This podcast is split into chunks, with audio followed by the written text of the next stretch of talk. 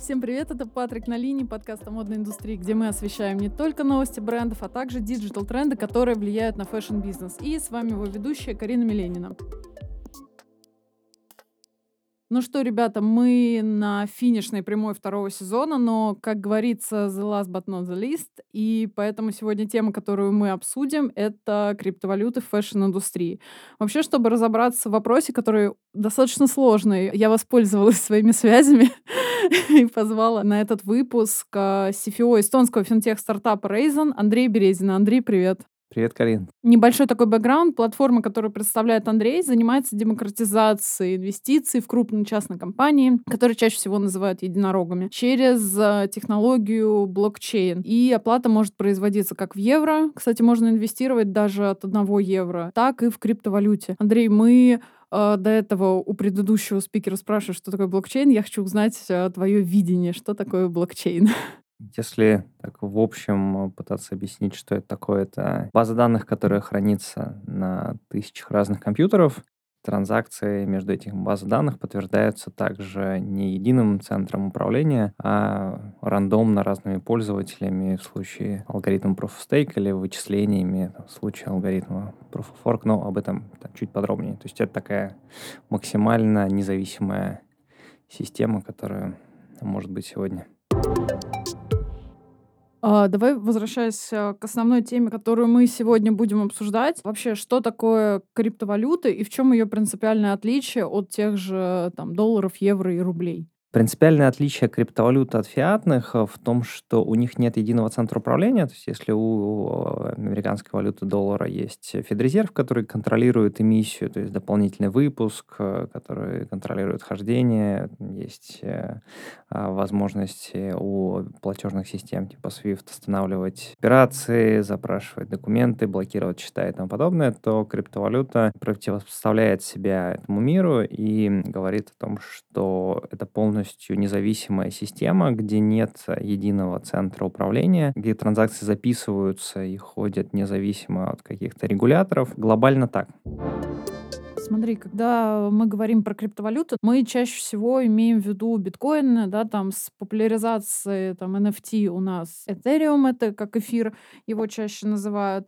А какие еще ходовые моменты и вообще от чего зависит их популярность? Потому что вот э, я когда готовила материал, нашла такую монету, как Fashion Coin, но почему, например, модная индустрия не использует именно ее? Если пытаться разделить э, и разложить по категориям монет, ну, я бы сделал это так. То есть есть монета номер один биткоин, которую все знают, на которую там выпустили фьючерс на бирже, и это понятный старый инструмент, которым пользуются в том числе и большие институциональные игроки а есть э, альтернативные монеты там, из первого десятка по капитализации, в том числе Ethereum, том числе там инфраструктурные проекты, Solana, Polkadot, я могу ошибаться, может, это топ-20, но тем не менее, то есть есть большие монеты с большой капитализацией, которые ставят перед собой цель сделать именно инфраструктуру, на которой возможно написание децентрализованных приложений, децентрализованного хранения и тому подобное. И есть, э, условно, все остальное. Это большое количество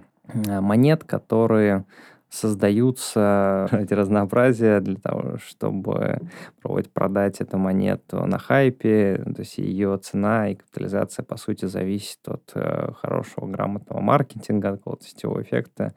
И, но не, эти монеты, как называют мемные, да, как Dogecoin, да, mm-hmm. как, вероятно, как и Fashion Coin, они не имеют под собой какой-то идеи, какой-то ценности. Они могут в моменте стоить много, но глобально их предназначение для меня да, мало понятно. Вообще у криптовалюты достаточно немаленькая уже такая история. А, но почему все активно начали говорить о ней и пользоваться вот прям повсеместно? Только вот, ну сколько, последний год-два, наверное.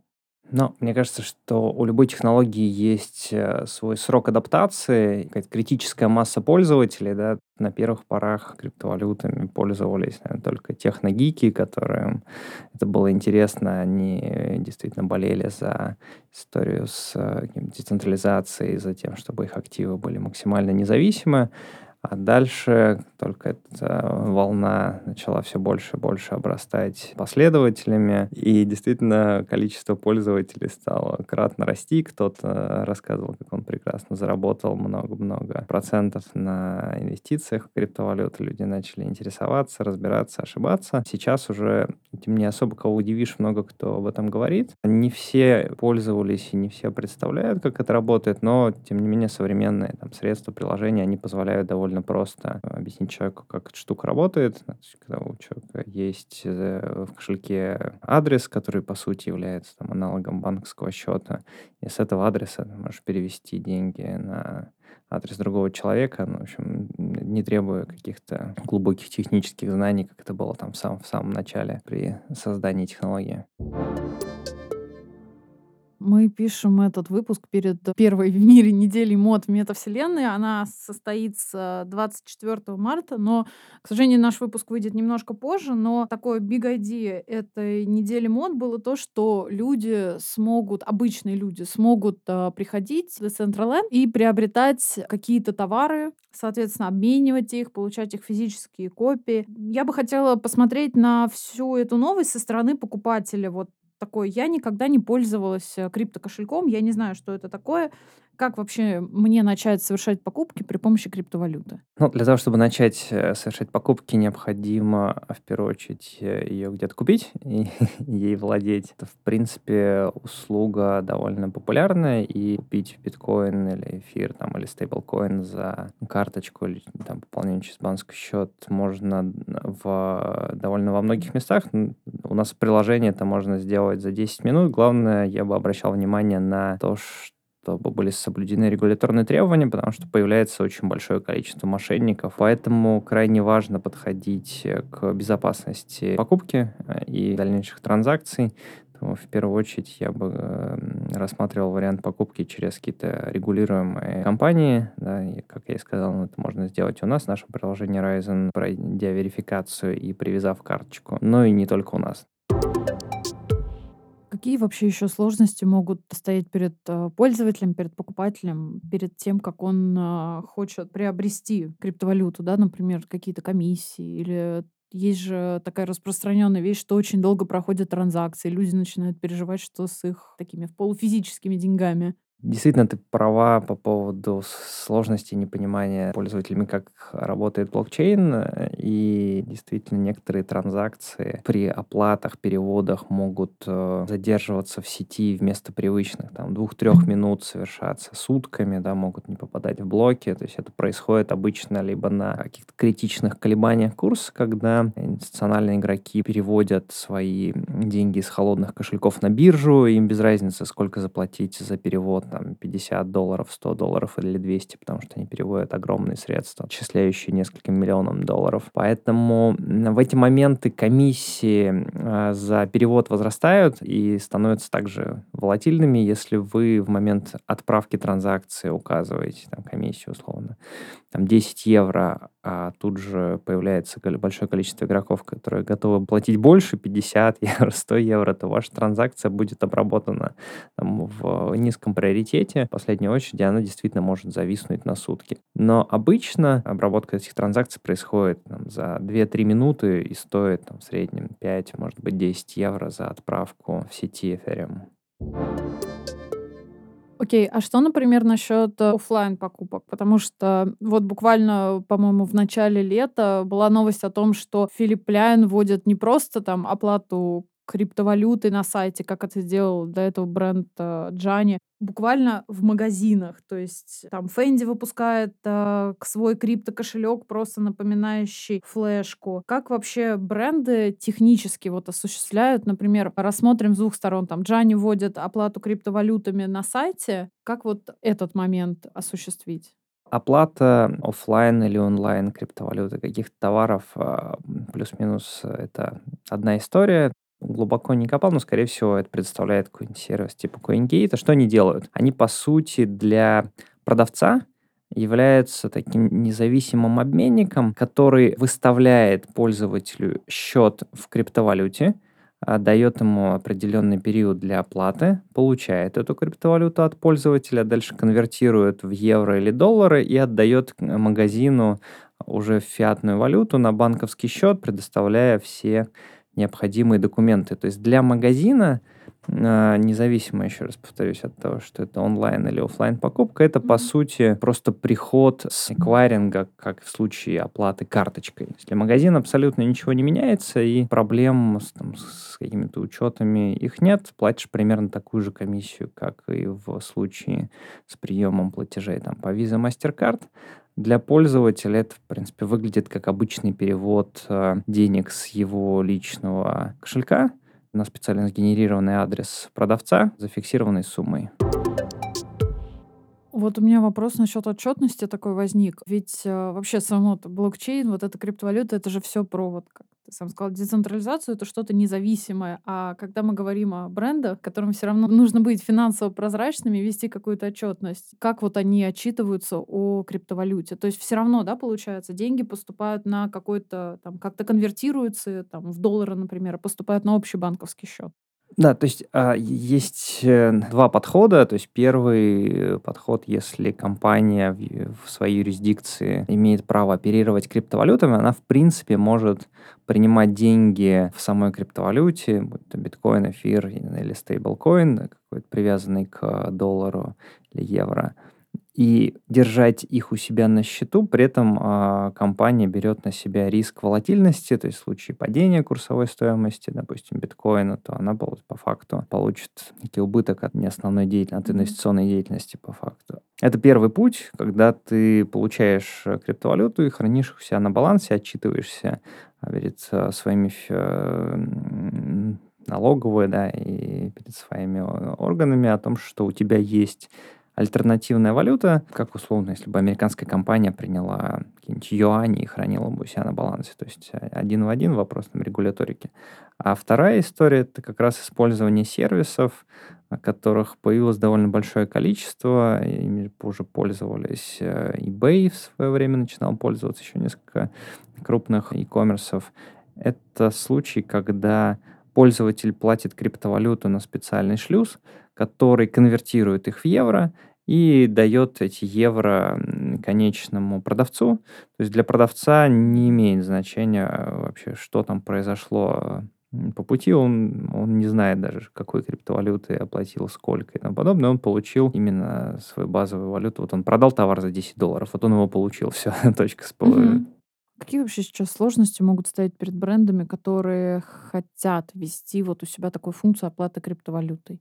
Если компания работает в, стране, где регулятор нормально строен, нейтрально или позитивно mm-hmm. смотрит на криптовалюту, то проблем вообще никаких нет. Просто нужно погуглить 10 минут, найти поставщика, который поддерживает эти операции и имеет возможность выводить фиатные деньги на банковский счет продавца, подключить это, как подключают там, условно, банковский терминал для приема карточек в кофейне, и все, точка. То есть проблемы могут возникнуть только в странах, которые негативно смотрят на криптовалюту и не разрешают оплаты ей, что им кажется, что это очень опасная штука. Как в России, например. Да, ну, например, например, как в России. Из последних сообщений Центробанка риторика стала довольно негативной, и мы понимаем, что вероятность того, чтобы расплачиваться криптой в магазинах, она там, на данном этапе близка к нулю. То есть пока локальные бренды, ну вот я имею в виду те, которые российские, для них пока что эта функция сложно осуществимая, либо ограниченная для таких крупных, пускай бы 12 stories. Вопрос в том, а, где магазин осуществляет операционную деятельность. То есть если он э, находится за границей и отправляет свои товары ссылками, угу. то он э, может принимать, и россиянин в принципе может оплачивать эти покупки пока это никак не запрещено. А если магазин работает через э, российское юрлицо, российское там, ООО, АО и тому подобное, то действительно Центробанк будет очень сильно ругаться. Уже были прецеденты, когда рестораны в центре пытались принимать крипту, их вызывали в Центробанк. Они рассказывали, что это была некая бонусная акция, когда они дарили а, людям еду, а принимали некие фантики. Ну, потому что платежи на территории территории Российской Федерации в валюте, отличной от рубля, запрещены, да, и мы не можем даже с вами расплатиться там, долларами в магазине. Такая политика Центробанка, и они ее очень жестоко контролируют. Не хочется, конечно, уходить в политику, но вообще, как ты думаешь, э, там на горизонте пяти лет ситуация ухудшится или наоборот станет полегче чуть-чуть? Они научатся там регулировать как-то и появится какой-то регламент, чтобы там те же там e-commerce и там другие модные бренды могли осуществлять подобную деятельность. Хороший вопрос, который не имеет однозначного ответа. Это такая история про порассуждать. Ну да, про- визионерством, да. порассуждаем. То есть пока все, что мы видим с точки зрения там, э, нашей цифровизации, оно вроде ну, в самой России, оно довольно позитивное. Да? То есть у нас много а, классных цифровых сервисов, э, мы отлично платим парковки э, онлайн с приложением, мы там, оплачиваем коммунальные услуги через один сайт довольно просто. Там у нас отличные госуслуги и тому подобное, но при этом, что касается кредитно-денежной политики Центробанка, все-таки, насколько я понимаю, ЦБ и силовые структуры воспринимают криптовалюту как довольно серьезную угрозу, и поэтому пока у нас не будет какой-то смены парадигмы, да, смены поколений во власти, мне кажется, что в ближайшие пять лет мы ведь вряд ли придем к тому, что валюта будет как-то активно циркулировать внутри России. Для этого, наверное, мы еще не готовы.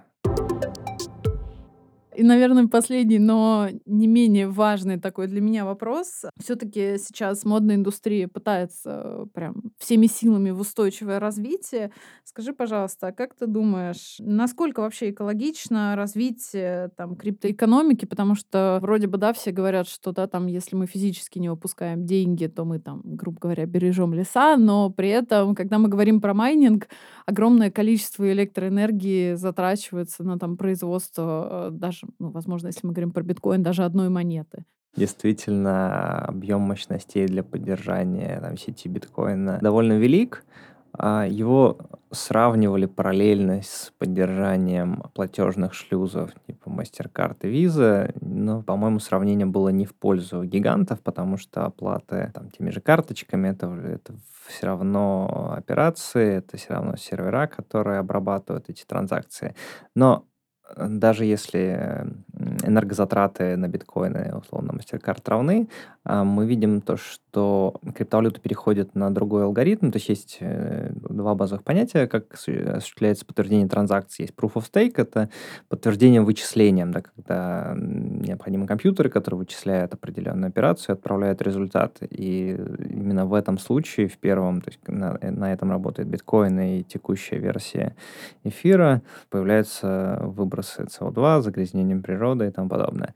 Есть э, там, несколько других итераций, так называемых proof of stake, это подтверждение владением, когда у пользователей, владеющим определенным количеством активов, могут рандомно спрашивать, подтверждать эту транзакцию или нет. Ну, то есть эфир на самом деле уже тестирует свой алгоритм 2.0 Proof of Stake, и я думаю, что в скором времени он на него перейдет. При этом мы в Ryzen уже работаем на блокчейне Cella, который является по факту форком эфира, который работает как раз на технологии Proof of Stake, и он не требует огромных мощностей для поддержания сети. Это что, получается экологичные? Да, мы очень экологичные. Супер экологичные. Ну, а вообще, так, возможно ли как-то в будущем там, я не знаю, компании или майнинг-фермы, наверное, будут пытаться избежать больших выбросов, больших затрат электроэнергии, большого потребления ресурсов и большого выброса, скажем так, отходов производства. Но это только единственный способ, это майнинг на зеленых мощностях, на гидроэнергетики, на каких-то. Но, то есть, с одной стороны, это возможно, потому что в целом мы можем перемещать майнинговые мощности ближе к источнику генерации. Ну, то есть, майнинговая ферма может стоять рядом с гидроэлектростанцией и забирать там какие-то избытки энергии. Но я думаю, что история с переходом всех монет на Proof of Stake, она такая более понятная. Ну, то есть зачем э, генерить э, любом случае, зачем тратить мощности, если можно их не тратить? Фух, ну это был достаточно такой объемный выпуск, и на самом деле очень классный завершающий выпуск второго сезона. Я очень надеюсь, что вам понравилось слушать этот сезон. А это был подкаст «Патрик на линии». Слушайте нас на всех платформах, где вы слушаете подкасты. Ставьте нам оценки, пишите комментарии, пишите в нашу студию подкастов «Толк», где мы находимся. И всем пока и до следующего сезона. Спасибо большое, Карина. Всем счастливо. Надеюсь, было полезно.